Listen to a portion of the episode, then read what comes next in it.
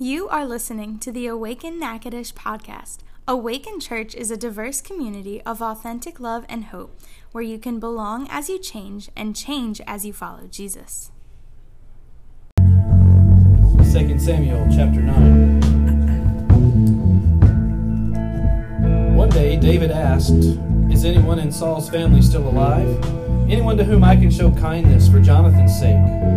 He summoned a man named Ziba, who had been one of Saul's servants. Are you Ziba? the king asked. Yes, sir, I am, Ziba replied. The king then asked him, Is anyone still alive from Saul's family? If so, I want to show God's kindness to them. Ziba replied, Yes, one of Jonathan's sons is still alive. He is crippled in both feet. Where is he? the king asked. In Lo Debar, Ziba told him, and at the home of Machir, son of Ammiel. So David sent for him brought him to Machir's home. His name was Mephibosheth. His, he was Jonathan's son and Saul's grandson. when he came to David, he bowed low to the ground in deep respect. And David said, Greetings, Mephibosheth. Mephibosheth replied, I am your servant. Don't be afraid, David said. I intend to show kindness to you because of my promise to your father, Jonathan. I will give you all the property that once belonged to your grandfather Saul, and you will eat here at the king's table. Mephibosheth bowed respectfully and exclaimed, Who is your servant, that you should show, show such kindness to a dead dog like me? Then the king summoned Saul's servant Ziba and said, I have given your master's grandson everything that belonged to Saul and his family. You and your sons and servants are to farm the land for him to produce food for your master's household. The Mephibosheth, your master's grandson, eat here at my table. Ziba had fifteen sons and twenty servants. Ziba replied, Yes, my lord, the king, I am your servant, and I will do all that you've commanded. And from that time on, Mephibosheth ate regularly at David's table like one of the king's own sons. Mephibosheth had a young son named Micah. from then on, all the members of Ziba's household were Mephibosheth's servants. And Mephibosheth, who was crippled in both feet, lived in Jerusalem and ate regularly at the king's table. Father, you are worthy. And we ask that you would help us in our understanding and application of this story from the scriptures today. In Jesus' name, amen. You guys can be seated.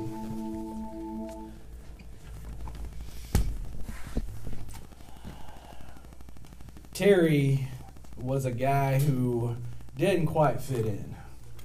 Terry was he was a little disheveled almost all the most of the time he actually was kind of dirty and a little smelly just be honest.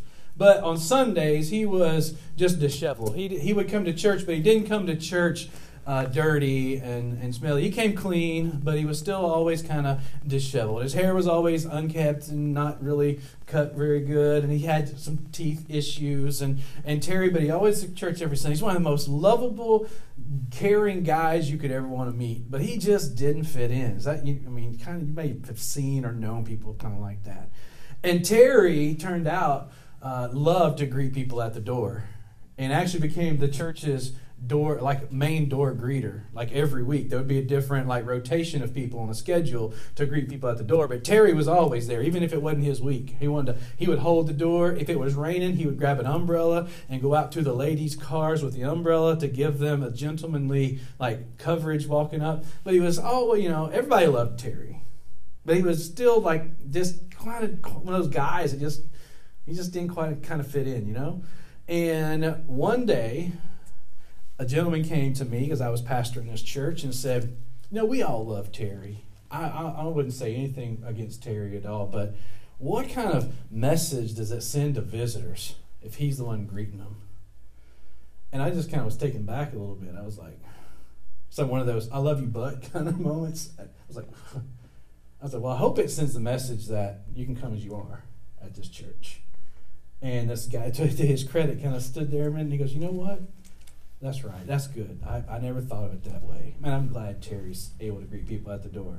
So a lot of times for, for us, we, we can be easy for us to like make excuses to not contribute in the world, in, in a church. So just to just to kind of say, you know what, I'm not going to serve God because I just kind of don't fit in and and, and I'm kind of like awkward in social situations and all that kind of stuff. And, and even think about body image for just a minute.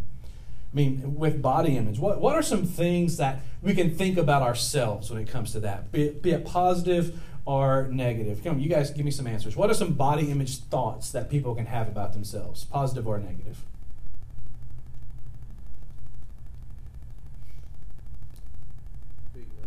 I got a big nose. Why do you make me say that out loud? Not that I have a, problem. No.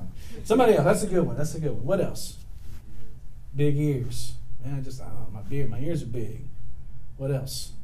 Overweight or underweight? Over, I'm overweight. I'm too fat, or I'm too skinny. I'm too thin. I'm, I'm underweight. I'm overweight. Absolutely, those are those are probably big ones, right? What else?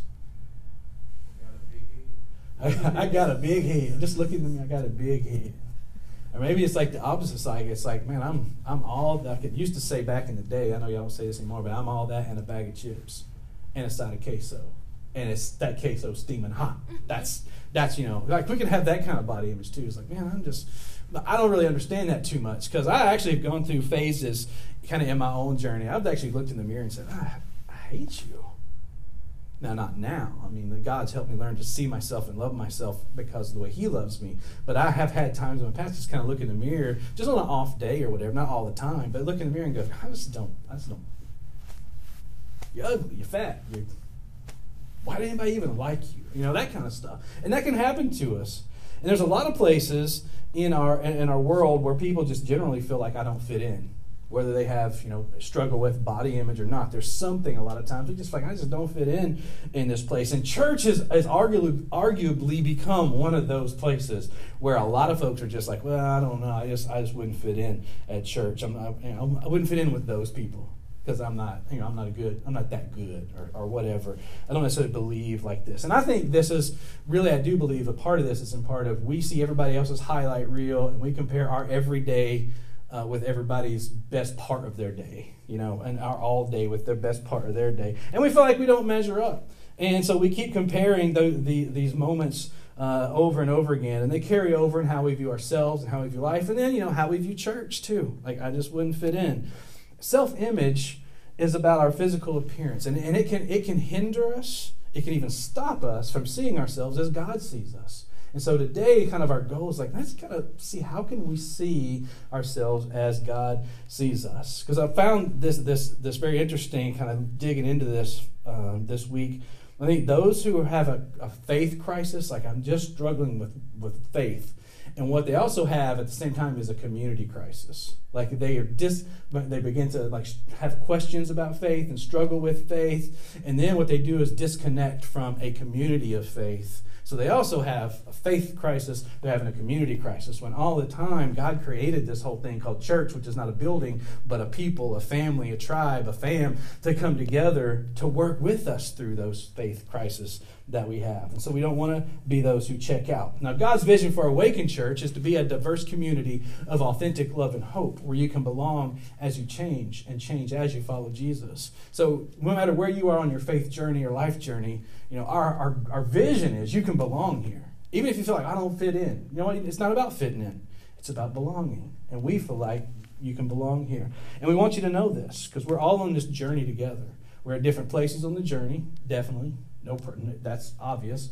But we're on the same journey and we're on this together. So, welcome home because you belong here. And at Awaken Church, just come as you are. We actually wrestled with, like, hey, let's have Pajama Sunday this Sunday, right? Yeah. Because it was like, we're having, it's come as you are. This is the name of this, the title I gave this talk for today. And, like, and, and some of the, the, you guys were at the house and they're like, let's have Pajama Day. And I was like, yeah, let's do it. And then it was like, oh, yeah, we're doing pictures also, but our photographer got a car problem, so won't be here till next week to do the picture day. So, so again, no, no Pajama Day next week. But we'll have a Pajama Day. I promise you we will. But it is come as you are. And, and, and so uh, we, we hope that you feel comfortable and welcome here. Now we're going to look at this passage in 2 Samuel chapter 9 a little deeper. If you have a Bible or if you have the Bible app, you want to go there. Maybe you'll want to highlight or, or, or circle some things as we go along. Uh, talk about this story that we read. And here's the big idea God sees you as one he loves and is useful in this world. No matter how you see yourself or have seen yourself or how you think others see you, God sees you as one he loves and is useful in, the, in this world. Now, here's the first thought I want to camp out on for just a minute. We all get knocked down. We all get knocked down. And I've had times when, when I get low and I'm like, and nobody understands. And then when, I, when I'm not there in that space anymore, I get up and go, you know what? There's a lot of people that understand. Because, as far as I know, everybody's been knocked down from, from time to time, once in a while. Now, sometimes you get knocked down and you can make the best of the situation. Like, show this video clip of uh, a, a pass that got knocked down recently in a football game. Edwards Helaire in the slot to the left of the receiver. Across the middle, it's bad in the air. Joe Burrow.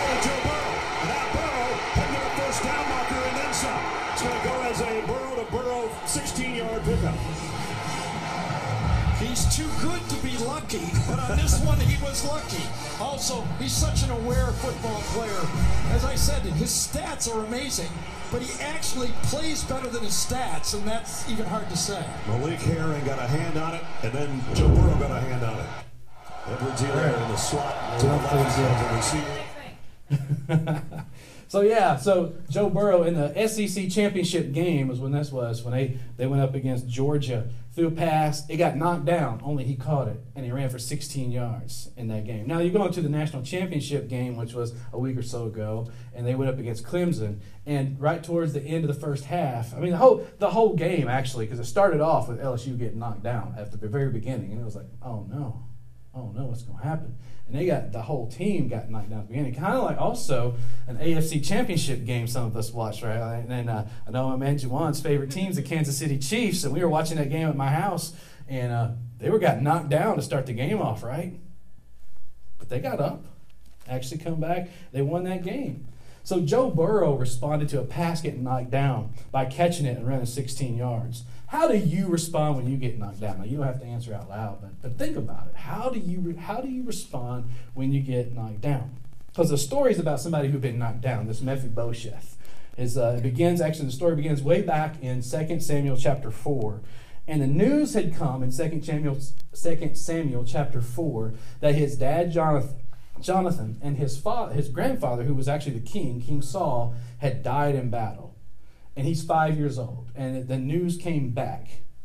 Jonathan and King Saul have died in battle. This meant that the throne, the, the king, the kingdom, was going to go to this five year old Mephibosheth. He was the heir to the throne.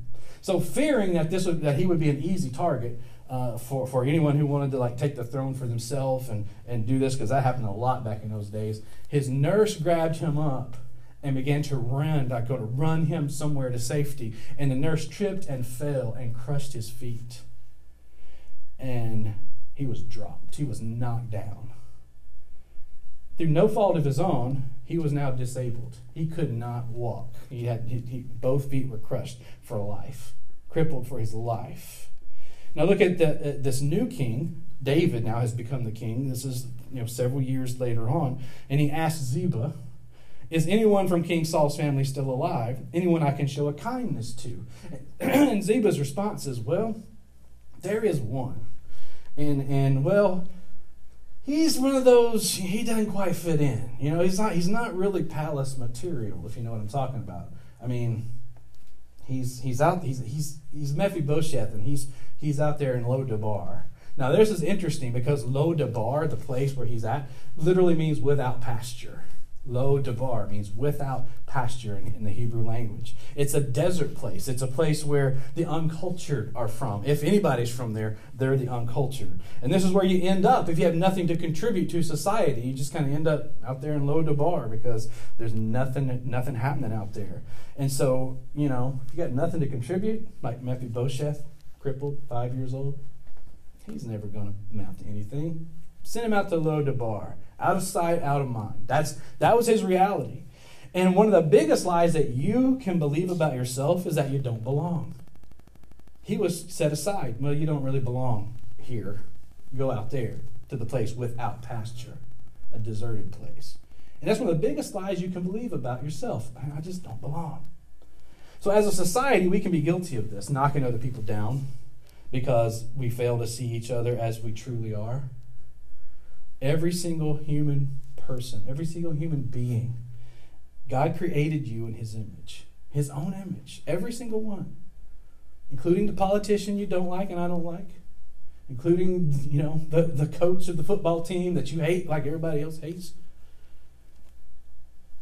God created you in his own image, and he loves you, and he has a plan for you.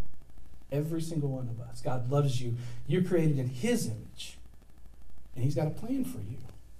So maybe there's something physically about yourself you've kind of felt pushed aside, or maybe it's not physical. Maybe it's something else. You just kind of feel that maybe you've been pushed aside, and you've maybe you have been knocked down.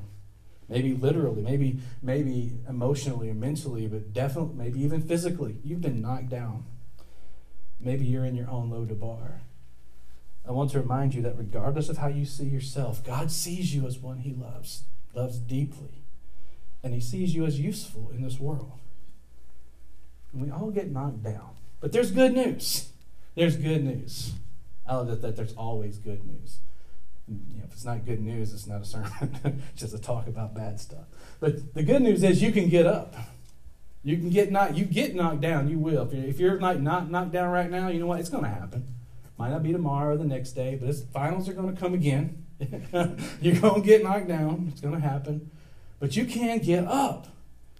Joe Burrow got knocked down in that, that championship, the, the national championship game. We were watching, and my dad texts me every time LSU plays. That's one of our things. Is we they score a touchdown, it's go Tigers, and it's almost kind of like a uh, a competition to see who can text go Tigers first. And I believe that my dad types go Tigers and has his finger on the button, on the send button, because soon as I mean, soon as they score, he's like, it's like go Tigers. I'm like, they hadn't even done the replay yet, Dad. It's, I mean, it might not even be a real score because that happens all the time, right? Oh no, that didn't happen. That's not a real score. I'll get those go Tigers. He texted me. He's like, Burrow's hurt, and he was in that championship game against Clemson. He was in the first half. He was hurt, and if you if you were watching the game, you saw they were making a big deal that he came out like they went back to the to the locker room. He didn't stay back there with his team. He came out and started warming up, sitting on a, on a bike, warming up, staying keeping warm because he was hit hit in the ribs and he was hurt bad. And you could tell by the way he kind of finished playing out that first half. He ain't playing right. He's hurt. This is not good. But you know what? He kept going. And after the game, they even asked him. They said, It was obvious that you were hurt and, and, and, and were struggling there so much. What, what was happening? He's like, I was not going to sit on the bench. I was not coming out of this game. I, he was like, I'm, I was not to, like, I was to get back out there. There was no way I was to sit on the bench. Maybe you know what it's like to get knocked down. And my hope is you also know what it's like to have some somebody help you get picked up. When you're in that spot, man, you got your coaches and your teammates helping helping pick you up. Wherever you are in life, I hope you understand that when you get knocked down, that there are others that know that's you know church again, not a building, but a people. And one of the reasons we have is to help each other up when we get knocked down. How do you feel when someone encourages you? How does it feel? Somebody just tell me. How does it feel when somebody encourages you? You feel good. You feel happy. Good and happy, right? There's a there's a like a peace that comes with it. There's hope can be restored. I mean, it really is something that, that does a good something good for us. So Mephibosheth is knocked down, and through no fault of his own, he's left without much hope at all. He's got hardly any hope at all. In that culture, that back in that day, there's hardly any hope for somebody who's crippled in both feet that they could they could like really make a living of any kind. And he's he's picked up now due to the loving nature of David, who's the king. David is a person who's like, I'm going to keep my promise. I'm going to keep my promise because he had made a promise to his best friend growing up, Jonathan. I'll be with you. I'll be for you. I'll look after your family if something ever happens. And now something has happened, and he's keeping keeping uh, keeping his word. David, but David could have sent some money out to Lo-debar. If I'm thinking about how how would we or how would I respond to this? Oh, Mephibosheth, Lo-debar, not really palace material. You know what? Let's let's take care of him. Let's let's send him some money. Let's let's let's do that. And that might be that might be okay. But he didn't do that. He didn't say I'm going to send you some money. He says I'm going to help you out. He didn't say just stay out there because you don't belong here. He says come to the palace. Come here. He did something radical. He did something more personal, more loving, more hands on. And he reached out to one who had been put down literally and who had somebody who had been knocked down by society. And he took the time to reach out and help him. Kind of what Zach was talking about a while ago. It's the exact same thing. And, and if you felt the pain or the shame of being knocked down, and you've begun to see yourself as someone who just doesn't deserve anything better, because that can happen. We can get knocked down. Like, you know what? I, I've heard people even say that. I deserve this. I've been trying to witness to somebody in their life and talk about eternity? And, and they immediately say, you know what? I don't really need to hear about all this because I deserve to go to hell. And I'm like, what do you do with that? Like, I get, I'm going to get what I deserve. I'm like, wait a minute. And I try, you try to tell them about the difference between grace and mercy and, and, and justice and how it works together. But sometimes people get to a place where I, they just see themselves in such a place where I'm going to get what I deserve. And then, or, or, maybe we get to a place and we, we kind of hear, you want just pick yourself up. You have everything within you you need to get up and get going. And then we sink into a depression because we realize that's not, not really true. Our culture tells us right now, oh, that's true. But when we like personalize it and it's us, how come I don't have that? I mean, everybody tells me. I know because everybody says I have everything I need within me just to get up and do it. But I don't. Maybe I'm broken. Maybe I just don't belong here. That happens. And we find out that we don't have everything we need within us. So the thing is, when that happens, there's good news. Because there is one who is always there to pick you up. This is Jesus. But this is why he has this thing called church a family, a tribe, a body. It's called the body of Christ that can help and be, to get, be there for each other, help each other as we walk together and journey together through this. In scriptures it says in Hebrews 4:16, "Let us come boldly to the throne of our gracious God. There we will receive his mercy and we will find grace to help us when we need it most." Grace to help us when we need it most. It's there for us. Just come and get it. James 4:10 goes on and says, "Humble yourself before the Lord, and he will lift you up in honor." He'll lift you up in honor. So if you've been feeling knocked down and developed somewhat of a, a, a poor self image of yourself, I want you to know that Jesus loves you and He's there for you. He's here for you. And just man, I wish my, my prayer today would be like you would listen to him. He's calling to you. And he would he's saying he's trying to speak to you. He's trying to speak above my voice. I'm, i want you to know I love you. I'm here for you. I haven't left you. I haven't forsaken you. I'm for you. My prayer is that you would just be able to hear that, his voice, not mine, his, and respond to his voice by just accepting his love. I, okay, I'll accept that. It's not based on performance. The love of God through Jesus Christ is not based on performance. And we keep defaulting to that. I, I have my own issues with that. I catch myself, or actually, he'll catch me. it's not on performance. It's not based on how good you look or how good you perform or how you feel. It's based on His love and His goodness. That's where it's based on. So we get knocked down, but Jesus is there to pick you up. And where you may feel useless, He says you're useful. He says you're useful. No matter how you might find, I just feel useless. Says, no, no, no, no, no. There's nobody useless. Now, everybody can't do everything. But everybody can do something. And you can be the best at something. As you go, help someone else. As you go. We all get knocked down, and we know that. And we know that we're here together to help each other get up. And God is with us to help us get up. And we're going to continue that journey. And as we go, as we continue on that journey, you know what? Help somebody else. Help someone else. When we first moved to Natchitoches to to, to, to plant Awaken Church several years ago. It was, we moved in the summer, right after school started. I know the school started because we took the kids to school, and then Shelly and I were like, man, let's just kind of explore our town, just us a little bit. We were driving around Natchitoches, got a flat tire. And the tire was, was, was down. We were on the Exxon out there as you're going out of town. Um, there's an Exxon right there at the, where the, the bypass is. And we pulled in the Exxon. I was going to put air in my tire, and it was so it was like low, so low. I was like, I just got to get the spare tire now. So I got that little, you know, stupid donut tire. I don't really have a real spare. I got that stupid donut tire that everybody's got these days. I had to get that thing and start working on it. Here comes this young man who works at the Exxon station. He's like, "Do you need any help?" I was like, "Oh man, I appreciate you offering, but but you know, I got it. I mean, changed a lot of tires in my life.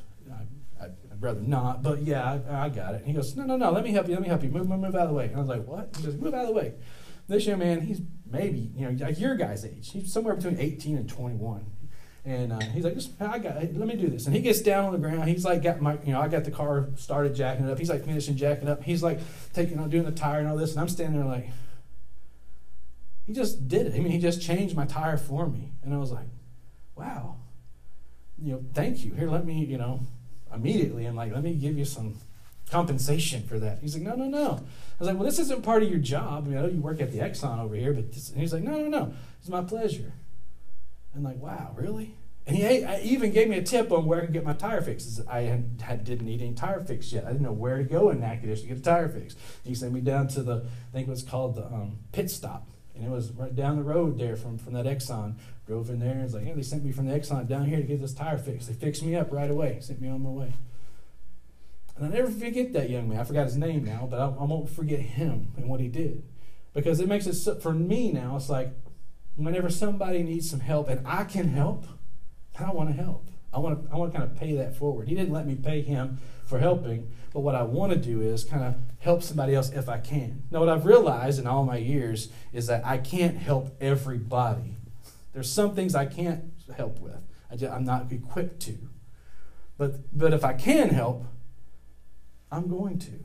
That's why when people get stuck in my, my yard, in their UPS truck, or in my neighbor's yard, in their FedEx truck, or in my other neighbor's yard, in their dish TV truck, or in two houses down, a guy at 11 o'clock at night just, just turned in a driveway to turn around and gets stuck. He comes knock on my door. I'm going to go help because I can do that. I can help push and pull and try to get a car out of the mud. And I want to pay it forward. And when they say, well, let me, you know, I'll pay you back. I hear that sometimes too. Oh, I'll, I'll pay you back. I'm like, don't even worry about it. I don't want to like hold you to that kind of thing. You know what you should do? Pay it forward. Next time you're going to run into somebody who's going to need some help at some point. You help them instead of trying to pay me back. Help them out. Now, if you see me and need help, go ahead and help me out. Yeah, go ahead. But pay it excuse me, pay it forward. So Mephibosheth, he really, he's, you know, he simply, uh, he, he wasn't just helped back up. He was restored. He wasn't just like, let me help you up. He said, you got to come back to the, you know, your, your grandfather was the king. Your father would have been next in line. You would have been actually the next in line. But now I'm the king. I'm no relation to you at all. But you know what? You're going to come, you're going to eat at my table. He's restored to where he was supposed to be. David says, You eat at my table. Basically saying, You'll be my child now. You'll be, you, you'll be my child now. I'm going to take care of you, even though he's grown man. So in his younger days, David had been shown this radical love uh, by the actions of his best friend Jonathan. If you want to go back to that story, I'd say sometime go back and read, you know, First Samuel and into Second Samuel, where it tells this whole story. And his friend Jonathan had shown him radical love as a, as, a, as a brother. And now David is paying it forward to Jonathan's son. The birthright of Mephibosheth was to eat at the king's table. That's his birthright. But instead, he's been pushed to the side. He's been pushed out to a desert place where no one goes, nobody's from there, and, and nobody, you know, we don't want to talk to anybody from there. And he's been taught to see himself as someone who has nothing to offer, someone who has no place to really belong. And the king says, Come, you can sit with us. Come on, you can eat with us. Here's a feast, the king's table, and you can sit here. And we have a king. Our king's name is Jesus. And Jesus says, he, man, he's our God. And he says, I've got a feast. And you can sit at my table. You can sit at my table. This is how God looks at you. And you, God sees, first of all, someone he highly values. When God sees you, he sees someone he highly values. You're worth so much to him. Your life is worth so much to God. He had he actually put thought into creating you. That blows my mind just trying to wrap my brain up. This, this is not just some random accident. God put thought into it, and he values you highly. In you, God sees one he wants to call friend. Again, that little emoji with the mind blowing, that's me right now. God calls me his friend. The creator of the universe, that most, uh, like every other religion in the world actually says, if there's a higher power, he, the higher power is uh, out there somewhere, or might be within But nowhere is it a personal God who wants to be a friend. It's one who demands worship and sacrifice. And here's this God saying, I want to be your friend. Worship and sacrifice is good and right because I'm God. But you know what? I want to be your friend. Want to spend time with you. Let's have a, a personal relationship. You can talk to me, God says. You don't have to, you don't have to like perform crazy rituals. Just talk to me. And if you listen, if you really listen, he'll hear I'm talking to you too. God sees you as someone he wants to call friend. And in you, God sees his own child. He sees his own child. Not just a creation, but a child of God. Someone who, like, you know, I think of, I have, you know, I have wonderful parents. Dad who's there, mom who's awesome, and wonderful parents. My wife has a different perspective. She has a great mom. Her dad was gone. We've met people from every walk of life, people who are orphans. I have a friend right now who didn't even know her birth parents. She's from a different country, even. And it's like everybody comes to this place and has a different view of, of, of a father or a parent. And we try to like say, well, God is like that. No, God is the perfection of whatever our view of a parent is. Not a reflection of our view of a parent, but the perfection of our view of a parent. That's who God is. He is he, he loves you as his own child. Like you would say, man, if I had a baby, I would love him this way. God says, that's how I love you. I love you with every, every, every ounce of my being. So can you imagine this Mephibosheth, his whole world, his whole life? He's just been like, you're pitiful, poor fella. Bless his heart. That's how we'd say it, right? Bless his heart. And that's a shame. But but in the presence of the king, there's no shame. The king's like, mm, there's no shame here. You come on in. Here, you have a seat at my table.